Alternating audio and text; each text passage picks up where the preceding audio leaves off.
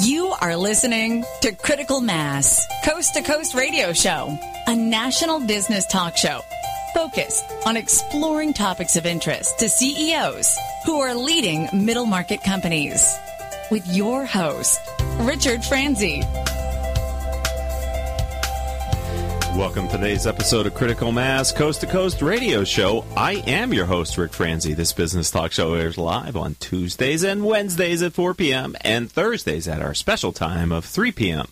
All of our shows can be heard exclusively live here on internet radio station octalkradio.net, spanning the globe with our message of the power of peer learning. If you're listening to this show as a podcast, we encourage you to listen live during our broadcast times. Critical Mass Coast to Coast Radio Show is brought to you through a partnership of Critical Mass for Business with Renaissance Executive Forums, business owners in select markets across North America. Renaissance Executive Forums is an international organization committed to helping members take their businesses to the next level.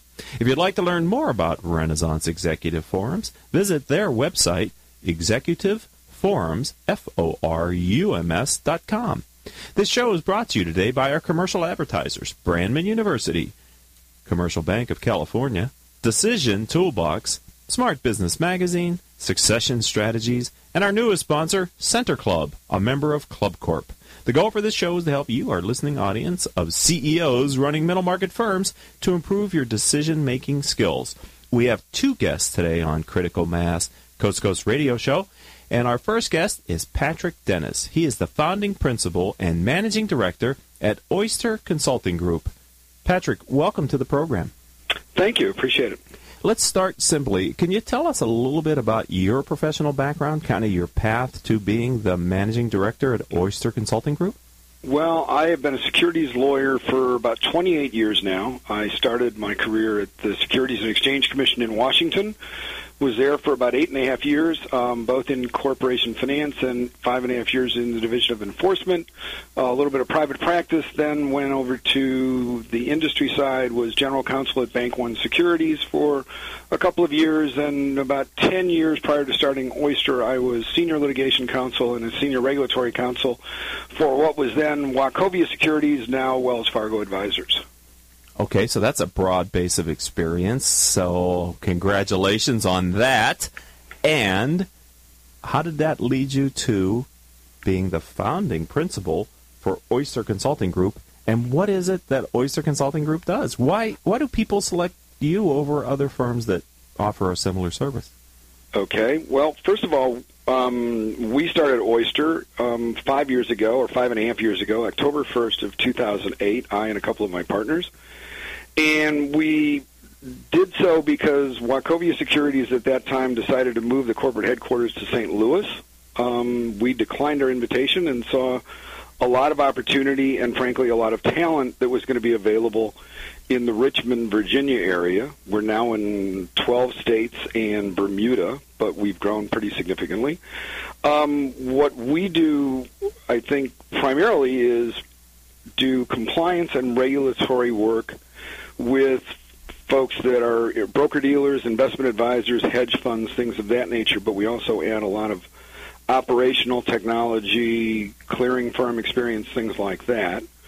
And I think the reason that folks maybe choose us or what differentiates us between our competitors is every one of our folks has got significant time in the industry. We have a number of folks that are former regulators like myself uh, half a dozen um, attorneys that, are like myself that are no longer practicing law, but have practical industry experience as chief compliance officers, chief executive officers, director of operations, a number of different uh, significant roles in the securities industry and in the financial services industry. So I'm interviewing and speaking with Patrick Dennis. He is the founding principal and managing director at Oyster Consulting Group. You're listening to the Critical Mass Coast to Coast radio show. So, uh, Joe Carey, who is our business partner with the Renaissance Executive Forums in the Richmond area, suggested that we interview you because I, he found your company uh, interesting, and and I and I agree so far. I, I guess my a question that I have, and I'm glad you're on the show because you can help uh, explain it to me and maybe the audience of CEOs of middle market companies, Patrick, and that is why is it so valuable to have someone in your firm doing the work that you're doing for your clients that has previously been a regulator, kind of on the other side. Can you explain what, maybe not just specifically for your firm, but in general, why is that advantageous? I think the reason that it's advantageous is because uh, this industry, securities industry, financial services industry, like a lot of other industries, are very heavily regulated. So having an understanding of the regulations, having an understanding of of how the regulators operate, and in fact, to some degree, how they think and what their ex- expectations are, is is I think critical and and very very helpful to our clients, so that we have been there when we've been through it. We understand, you know, both from both sides, um, what the regulators are looking for, what they expect, how to get through regulatory exams or deal with regulatory inquiries and things of that nature. That that I think the practical experience leads you to have a better understanding of the regulators' expectations and how you can further get through, deal with them. I mean, I spent a lot of years probably talking to regulators every single day of my life um, after the fact, after being one. So I think those experiences give me um, a lot of insight into what the regulators want, what you can do, what you can't do, what's going to cause you problems, or what's going to cause them issues with your company, your regulated industry. I'd, I'd like to have a, follow up question to that, and we've got about a minute eh, two minutes left until our first commercial break. So um, stay tuned, ladies and gentlemen. We're not going anywhere just yet. Does it does it work the other way though as well?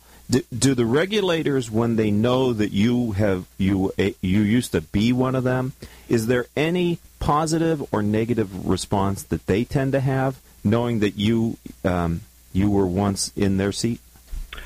I think it, it is a positive uh, perception on their part because they, they know that you understand. You've sat in their chair, you've done their job, you understand what their requirements are and what the goals are. So I think it's uh, my experience has usually been they're very are much more cooperative because they know that you understand what they're all about.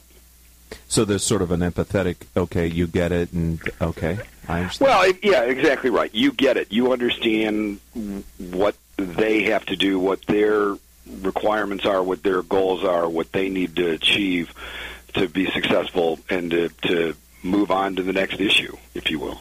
All right. Well, we're this is good so far, and we're going to take our first commercial break. Patrick Dennis will be back with us when we come back. I'm going to ask you our guiding principle question, and what I mean by that, Patrick, is I like to ask guests here on Critical Mass Coast to Coast Radio Show and all of our Critical Mass properties.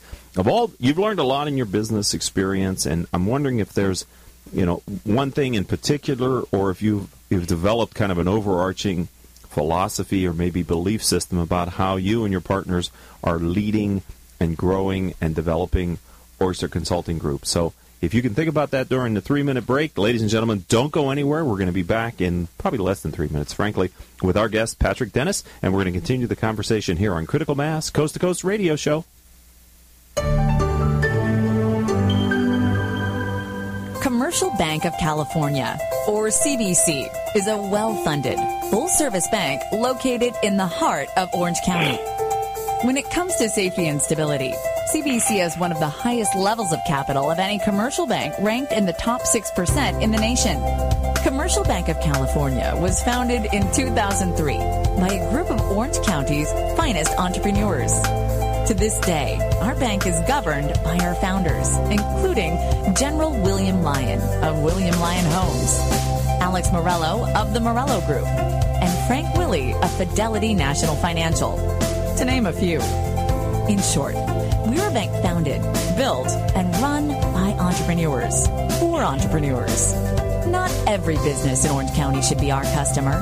However, if your business is looking for a bank that can assist in finance, production, analytics, and risk management, there's no better bank to choose. To understand the true power of how Commercial Bank of California can help you achieve your goals, give us a call at 714 431 7000 or visit us on the web at www.combancal.com. Member FDIC.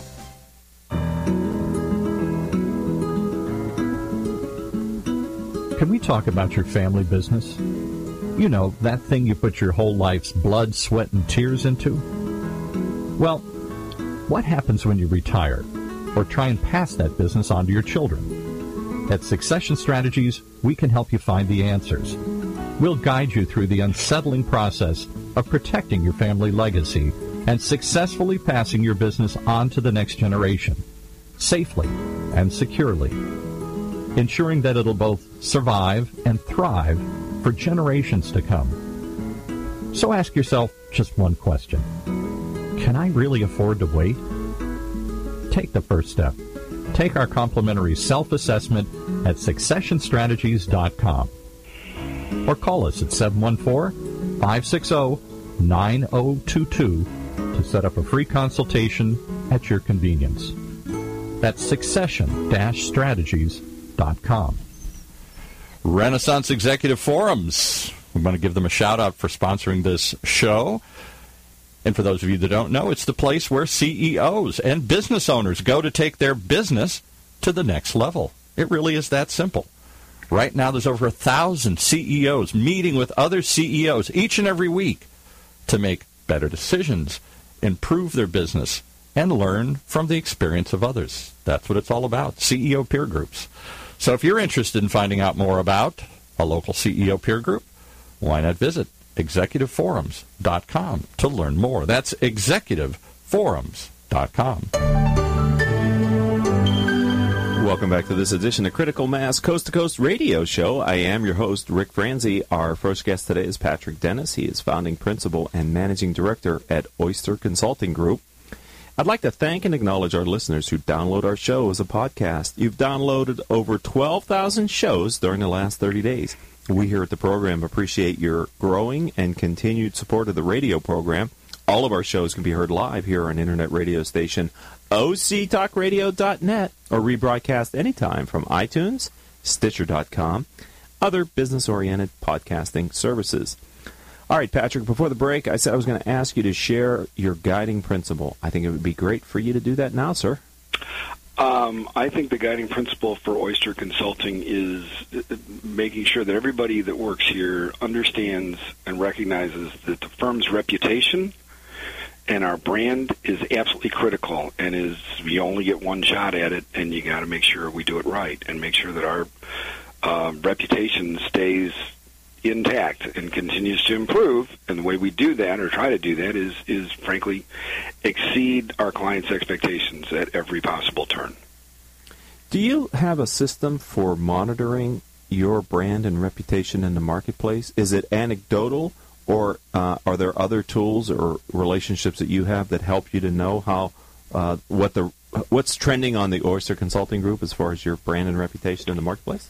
We do certainly follow um, a lot of social media. We look at it, we review it very fairly often, but I don't know that we have any specific tools to, to measure it or um, um, keep track of it. We certainly um, part of what happens, or a lot of what a lot of our new clients come from referrals from other clients. So that's certainly gratifying and helpful to us. But um, we don't have any specific way to track it. But we certainly are very, very aware of it and very um, keenly aware of the fact that we need to keep our reputation. Um, as, as strong and as and our brand as strong as we can get it. Um, you know, that's not to say we haven't stubbed our toe once in a while and had some issues, but as soon as we um, believe or think that there may be a problem or an issue, we try and jump right on it and make sure that um, we maintain our reputation and, and improve it as best we can. Earlier on the program, you kind of gave us a brief history of Oyster Consulting Group, the fact that you started in Richmond and now you've grown in many other cities. So, uh, can you give us a sense for your uh, footprint of your organization as it is today? Um, at this point, uh, as we are talking to some people and are about to add some folks in Boston, uh, we have folks in Florida, we are in San Francisco, um, Chicago, St. Louis, New Orleans, Washington, D.C. Um, I'm sure I'm leaving out a few. Oh, Columbus, Ohio, um, and Hamilton, Bermuda. So we have grown by adding people uh, where we find talented folks. We haven't ever gone to a particular city or looked in somewhere and said we need to be in Dallas or we need to be in Omaha or something like that. We've just um, grown by finding and being lucky enough to attract really talented individuals who are interested in joining us. And so far, it's been great in terms of being in a variety of different cities and places where we have prospective clients or clients. So, how did the business change, and how is it evolving? Having, you know, more and more people, and maybe I, I guess I should ask you: Do you have more people in Richmond still than you have in all the other areas, or is it sort of equal, or do you have actually more people outside of Richmond now than you have in Richmond as far as the company goes? We have more folks outside of Richmond than we have in Richmond at this point. We're about 52 or 3 employees at this point, and 20 some of those are in Richmond. So we've grown more outside of Richmond. We clearly started here. Um, but all of our growth at this point is probably, you know, for the most part, is going to be outside of Richmond.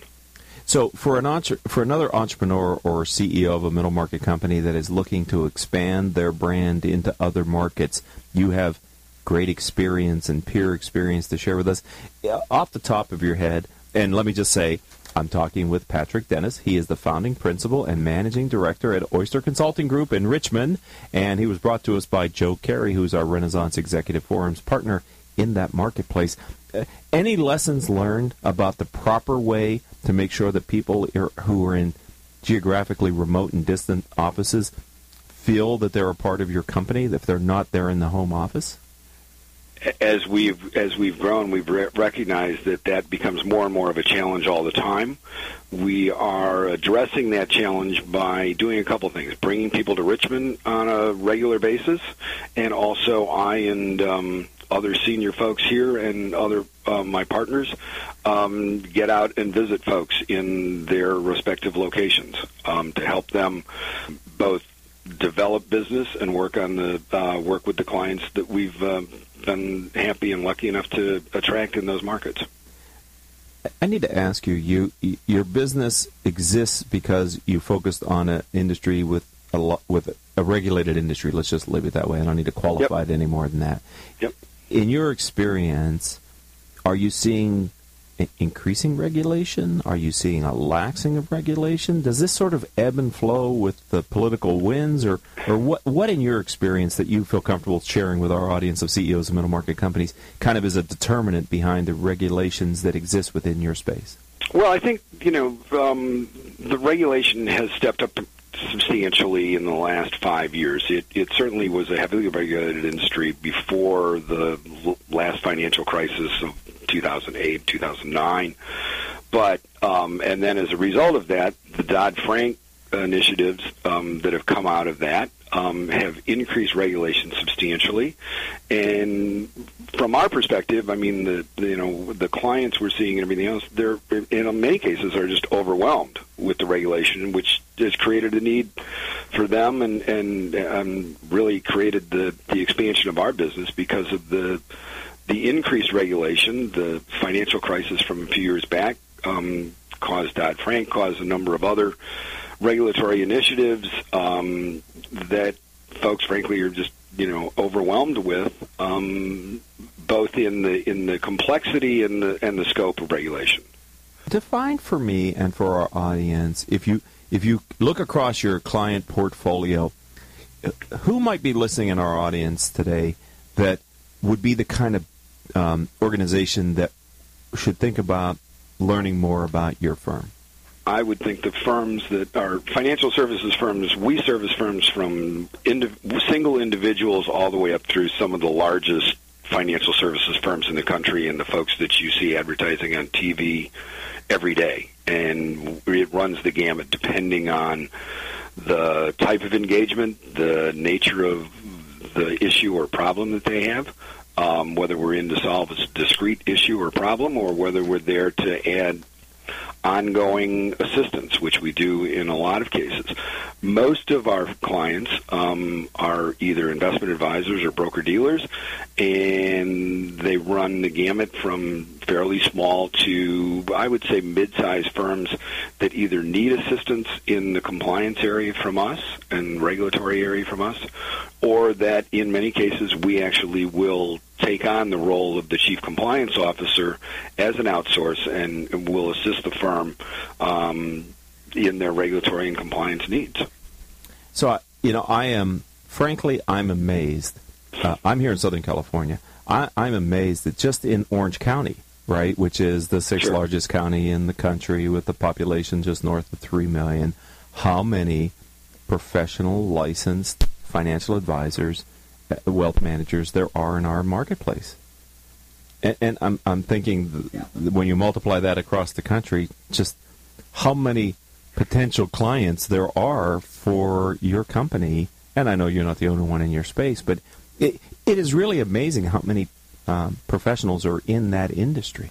There are a lot, um, but there doesn't seem to be any any lack of opportunity for folks, and part of that is, I think, the regula- regulation, the amount of it, the scope of it, and the complexity of it is is caused people to to seek out um, professional help, if you will, or folks that have, have been former regulators or understand the industry. I mean, our folks with their practical experience, not only can we help you with the compliance issues that face your firm, but quite frankly, we've sat in your chair. We we know that you know we can design a bulletproof compliance program, but it's going to make it hard for you to turn on the lights in six months. so, so we we you know bring a plan. You know we know what needs to be done, and we get it done to make sure you stay out of regulatory trouble and stay you keep your compliance program clean. But we do it efficiently and with a practical bent, so that you know you're able to continue in business and you know your firm can continue to grow and and make money. Yeah, because not only is it understanding and complying with the regulations, but it's also digesting and understanding the additional regulations that are coming online. Because you mentioned Dodd Frank, and my awareness of that is not only the scope of it, but they're sort of writing it as they're going as well. At least they had been, and so you know, it's not like you can understand it once and you've locked it in. It, it seems to me that it's a bit of a moving target as they have evolved the regulations. Right. I mean, well, I think with particularly with Dodd Frank, uh, depending on what study you read or who you look at, I mean, they're a long ways from completed. Um, and it could be, you know, depending on who, what source you look at, they may only at this point be 40% completed with, with all of the regulations that are expected to come out of Dodd Frank. So it's certainly, you know, an uphill battle for firms to not only comply with the regulations, but also to keep up with the, the new regulations and the changes. If someone would like to learn more about your firm and maybe your background and the other information that may be on your site, how does someone find online Oyster Consulting Group? at www.oysterllc.com. And Oyster is spelled? O Y S T E R. Right. So it's Oyster LLC, O Y S T E R LLC dot com. Or if they'd like, they can call me directly at 804 965 5404. Or they can call my cell phone at 804 366 8565. Okay, the, I thought that was going to be my last question, but uh, I, I have a studio mate here, my engineer, and he turned to me and he said, "Ask them how they came up with the name." It's it's pretty interesting that that um, oyster came out of uh, many of the people here trace their roots back to a firm that was founded in 1934 called Wheat First Securities, and oyster in French is pronounced wheat. There you go. Are you satisfied? Okay, you made Very my much. you made at least one person in the, in our listening community satisfied now, and that's the engineer of the board that's running the board here for the show today. And and and for me, I appreciate that because he, he controls a lot of how well the show comes off. So I got to thank you, Patrick Dennis, for being a friend of the program. Welcome to the Executive Forums business community. Continued success and growth for your firm. Thank you very much. Have a good day. Bye bye. All right, ladies and gentlemen, don't go anywhere. That was our first guest here on Critical Mass Coast to Coast Radio Show. Our second guest comes to us by virtue of our partner in San Antonio, Peter Broiler, who's a part of the Renaissance Executive Forums franchise system. And we will be back after these words from our commercial sponsors. When it comes to pioneers in their respective industries, we all know the Apples, Starbucks, and Trader Joe's of the world. In the realm of recruiting, Decision Toolbox is the industry's best kept secret.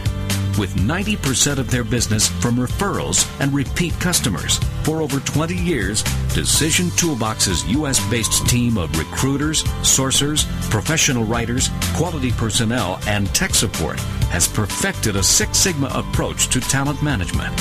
No matter the size of the project, Decision Toolbox delivers incredible results. A cost per hire less than half of what contingency firms charge. With the winning candidate presented in an average of 14 days. All with a 12 month candidate warranty. With results like that, Decision Toolbox won't be a secret for long. Visit us at www.dtoolbox.com for more information. If you are an Orange County CEO or a business owner, this message is for you. Do you ever feel isolated with no place to turn for advice or feedback? Who holds you accountable to your commitments in your company?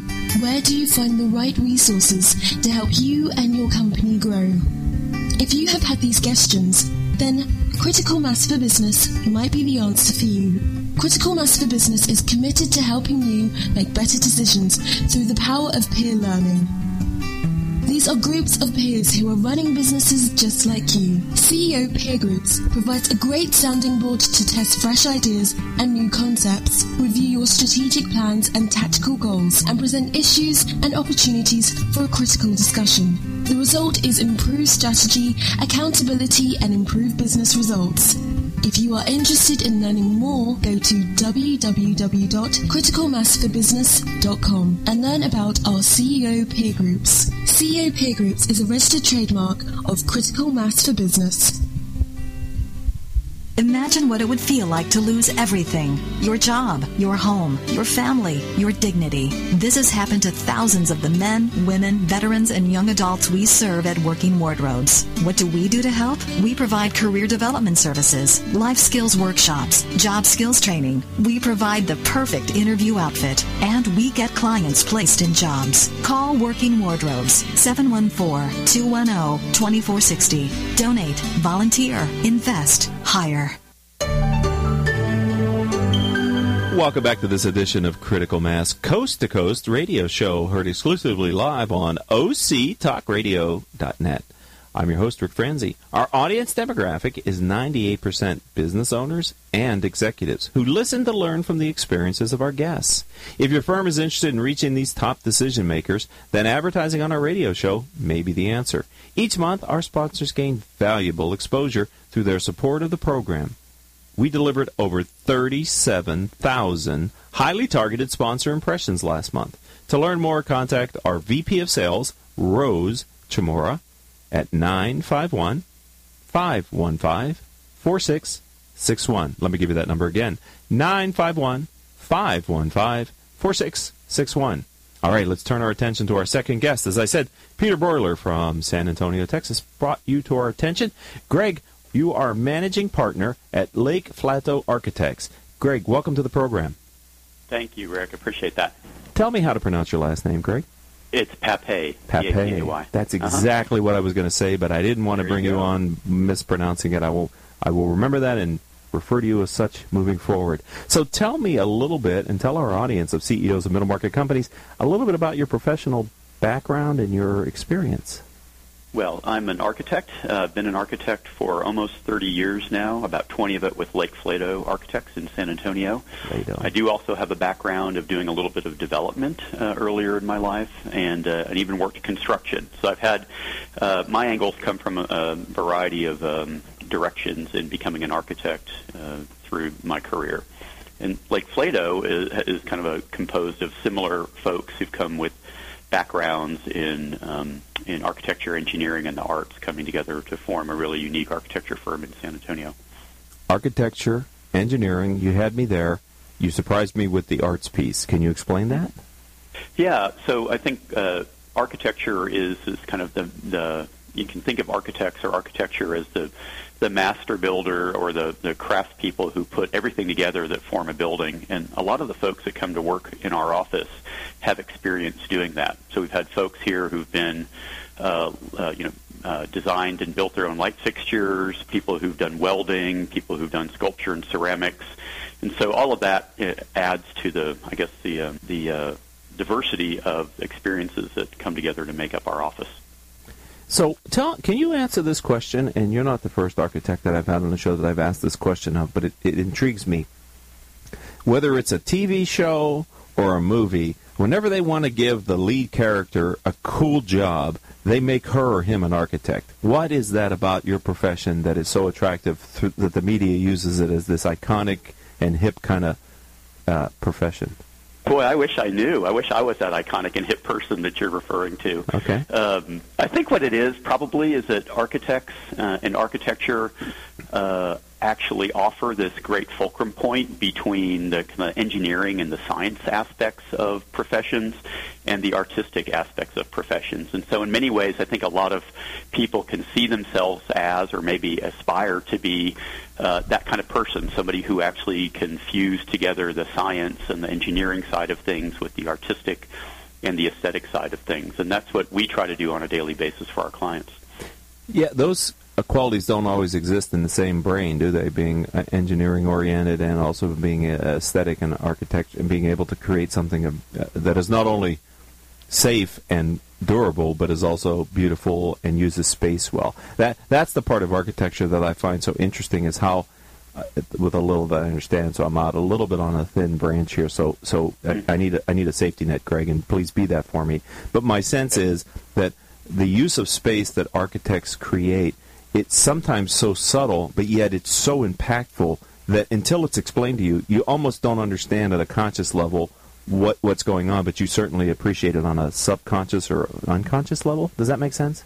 Yeah, Rick, I think actually that's a really good observation. I, I think you can imagine architecture, like many things, having multiple layers of depth or meaning.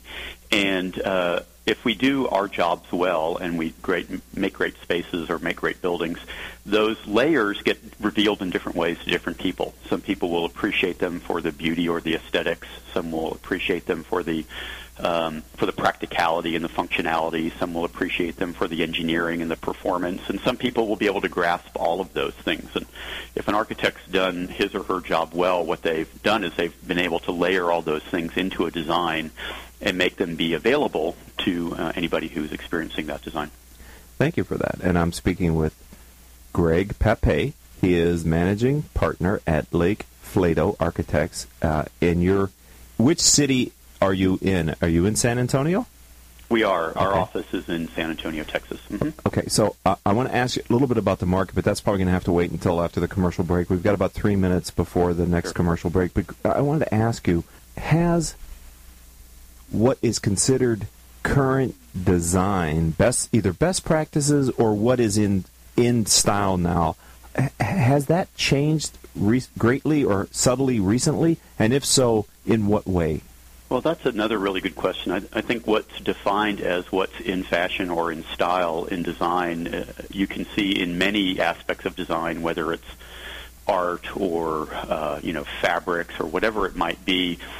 what's visually uh, in style changes quite a bit, but we like to think that what's in style with respect to the uh, fundamentals of a building or the underpinning philosophy shouldn't change a whole lot. And the way that we approach it, and the way I think many architects approach it, is that there's a lot of layers to uh, to making a building work that have to do with the performance of the building, about making spaces that are enjoyable uh, for people, about making a space that is actually rooted in place. We like to say that design shouldn't travel. That really good design is very specific to its uh, to the culture and to the climate and the landscape and the place that it's designed for.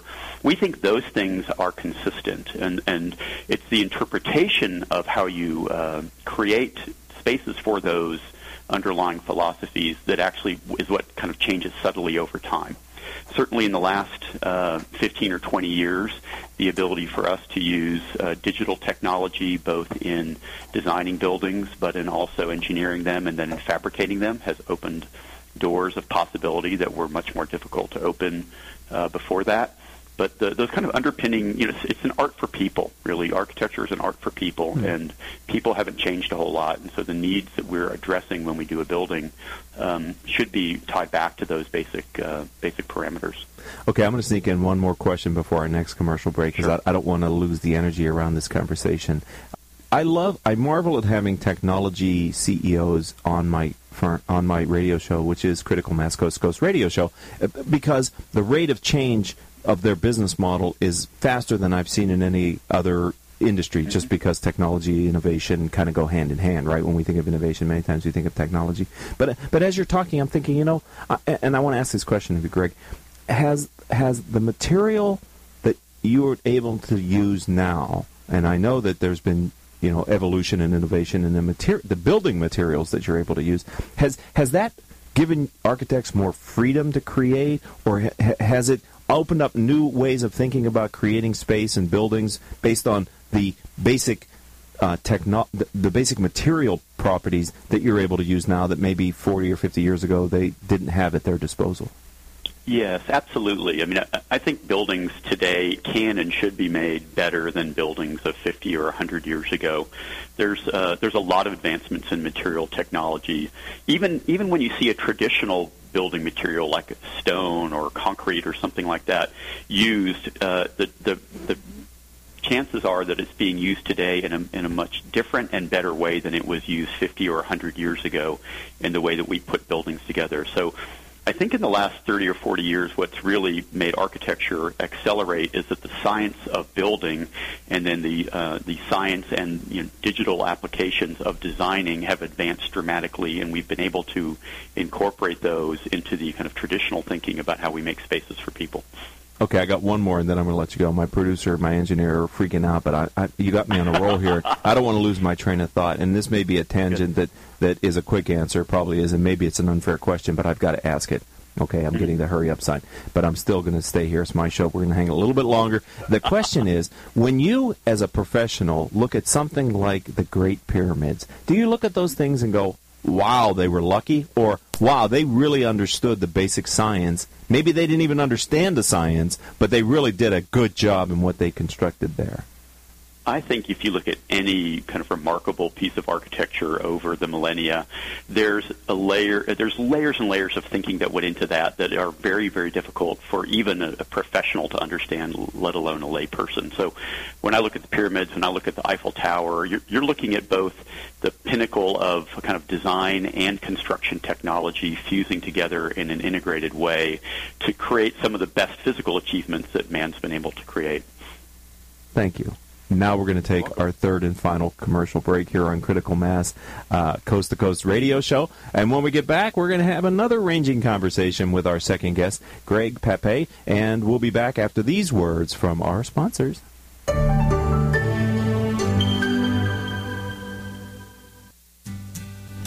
There's something uniquely positive about the word up. When things are good, things are looking up. When you want to go fast, you speed up. And when you're really cheering, you stand up. So when you want to move up, what do you do? Well, when it comes to getting your bachelor's degree or master's degree, there's one university that stacks up better than virtually everyone else. And that university is Brandman. Brandman University is ranked by U.S. News and World Report as one of the nation's top 10 universities for online bachelor's programs. And it ranked best in the state of California. Brandman also received top honors from U.S. News and World Report for our online graduate programs in business and education. Plus, our programs are available on ground at more than 25 convenient campuses. So to wrap things up, we recommend you look us up at brandman.edu. That's brandman.edu. And find out how to move up like never before. Brandman University. Move up.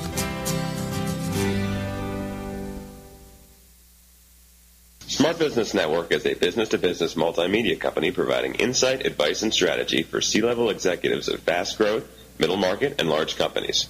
As one of the nation's largest publishers of local management journals, under the Smart Business name, Smart Business Network publishes 19 regional print editions, presents dozens of large and small scale business conferences and award programs, and produces a vibrant interactive digital media presence.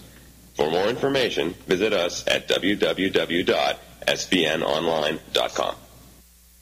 This is the sound of a flat screen television hurled off a building. Now the new bike your kid wants. These are the things you could have all cast into oblivion. Because when you throw away money on wasted electricity, you throw away everything you could have bought with it. Use Energy Star light bulbs and appliances, and you could save hundreds of dollars a year. Saving energy saves you money. Learn more at EnergySavers.gov. Brought to you by the U.S. Department of Energy and the Ad Council. Welcome back to this edition of Critical Mass Radio Show. I am your host, Rick Franzi. I'd like to thank and acknowledge our listeners who download our show as a podcast. You've downloaded over 12,000 shows during the last 30 days. We here at the pro- program appreciate your continued and growing support. All of our shows can be heard live, of course, here on octalkradio.net or rebroadcast anytime from Apple iTunes, Stitcher.com, and other business oriented podcasting services.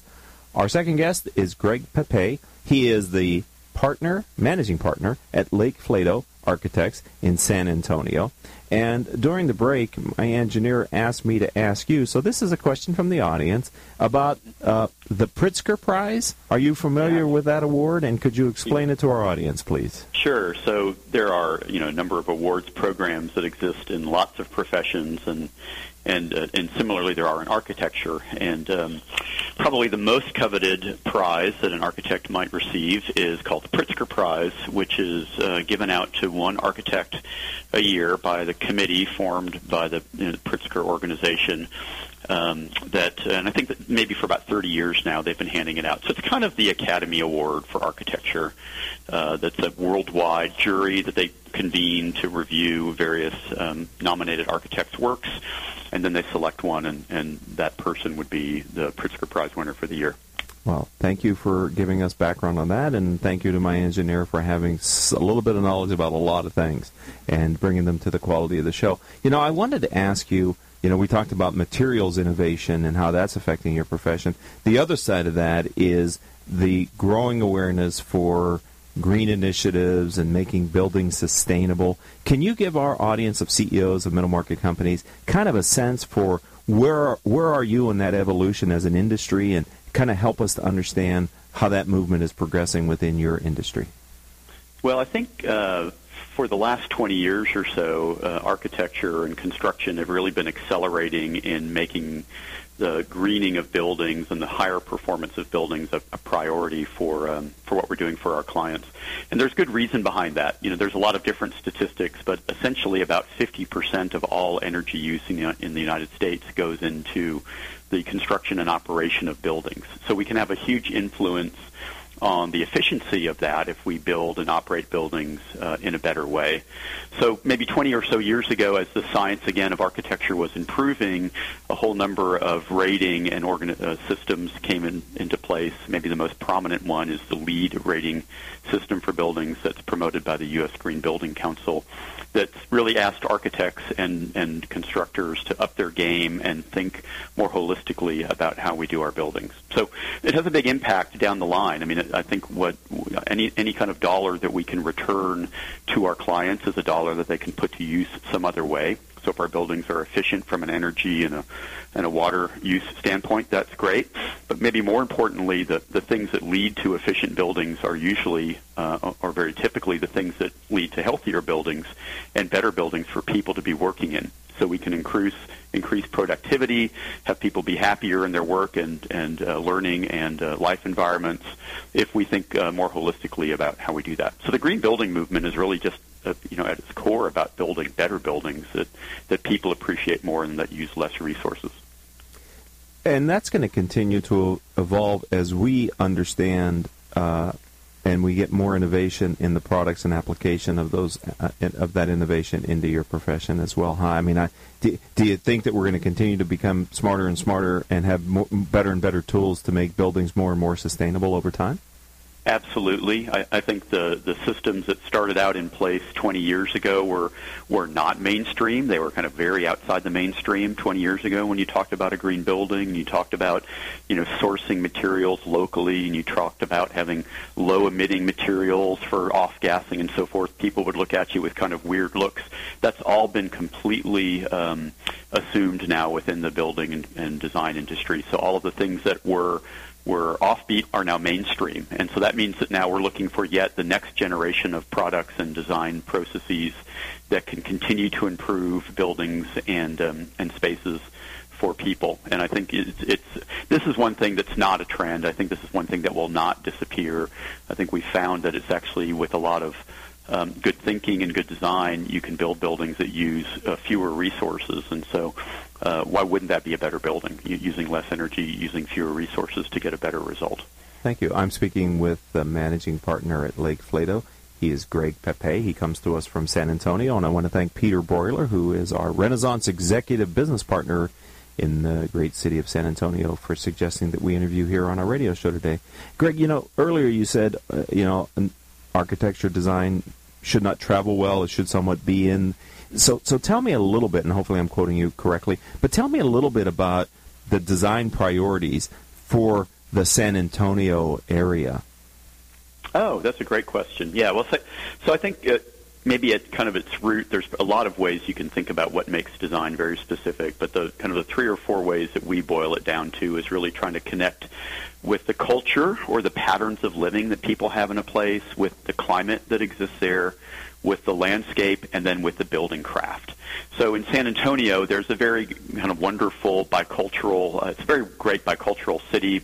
My wife's Hispanic, and and I'm Anglo. And obviously, you're growing up with with mixed kids, and um, and so there's a really wonderful way that that uh, people come together and celebrate in San Antonio.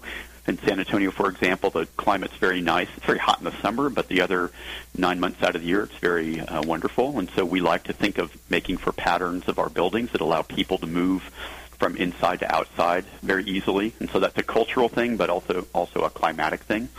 Uh, similarly, there's you know uh, plant structures. Uh, flora and fauna in an area that make it very specific and unique. And so we don't like to import, uh, you know, landscape solutions to our projects. So our buildings and landscapes uh, feel, feel feel very much of the place.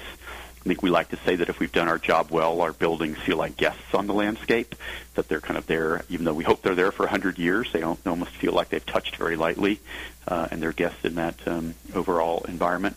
And then the building craft, and the building craft's probably the hardest one these days to be connected to locally because uh, as we mature, you know, as a people, as a society, we find it very easy that, to get materials from any continent um, and uh, have something manufactured in Asia or in Europe and imported over to the United States.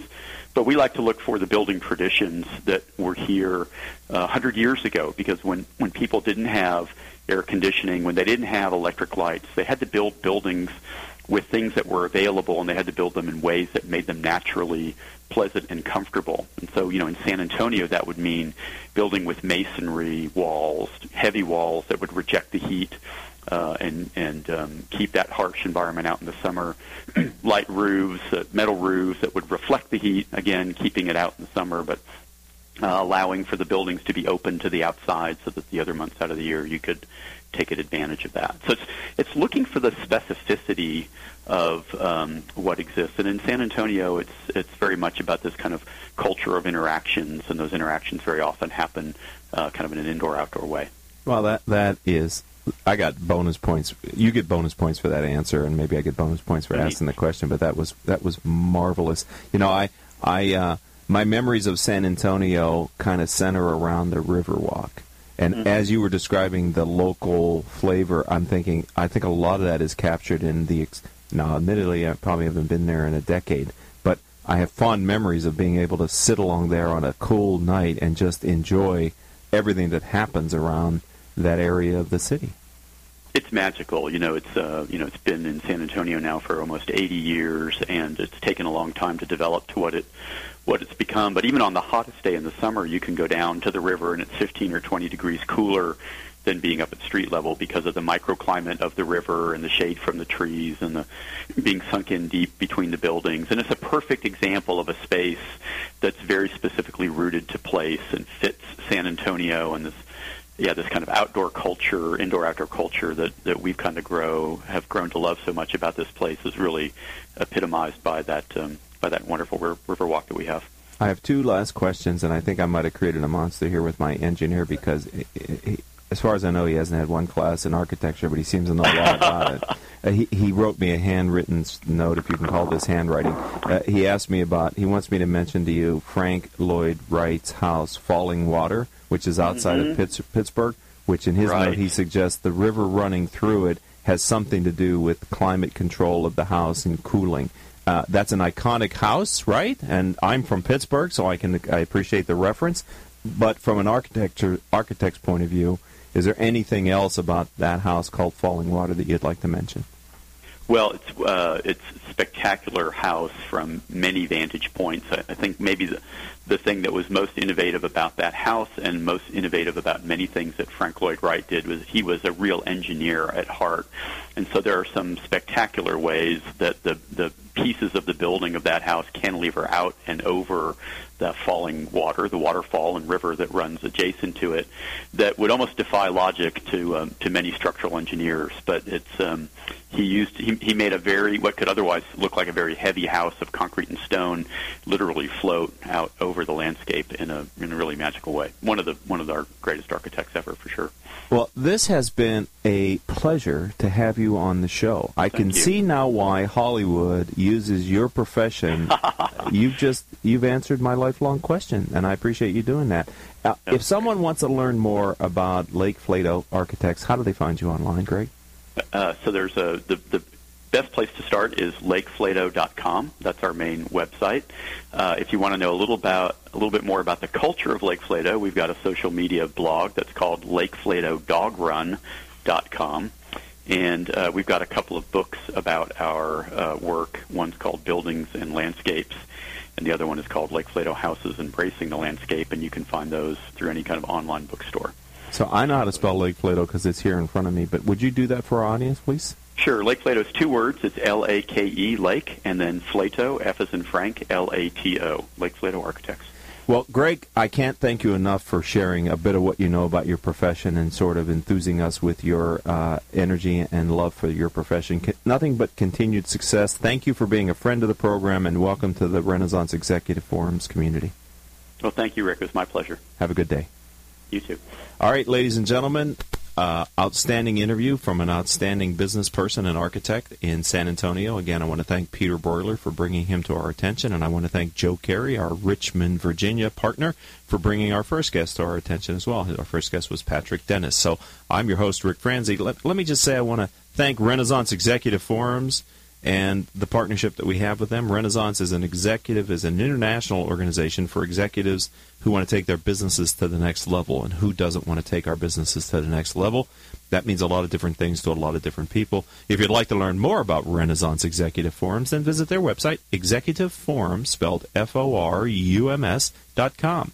This show is brought to you by our commercial advertisers. They are Brandman University, Commercial Bank of Orange County, California, sorry, Decision Toolbox, Smart Business Magazine, Succession Strategies, and Center Club, a member of Club Corp. Our engineer today, who contributed so much to the program, is Paul Roberts. Our producer is Crystal Nunley. Our guest coordinator is Kathleen Shepard. Asia Celestino is our social media manager. Live events coordinator is Melissa Padani. Our VP of Sales is Rose Chamora, and I'm your host, Rick Franzi. If you'd like to refer a guest or maybe advertise on Critical Mass radio show or learn about our CEO peer groups that I lead for business owners here in Orange County, Southern California, visit Critical Mass for FORbusiness.com. Until the next show, I hope all of your decisions will move your company in a positive direction. You've been listening to Critical Mass Coast to Coast Radio Show, business talk show focused on exploring topics of interest to CEOs who are leading middle market companies. With your host, Richard Franzi.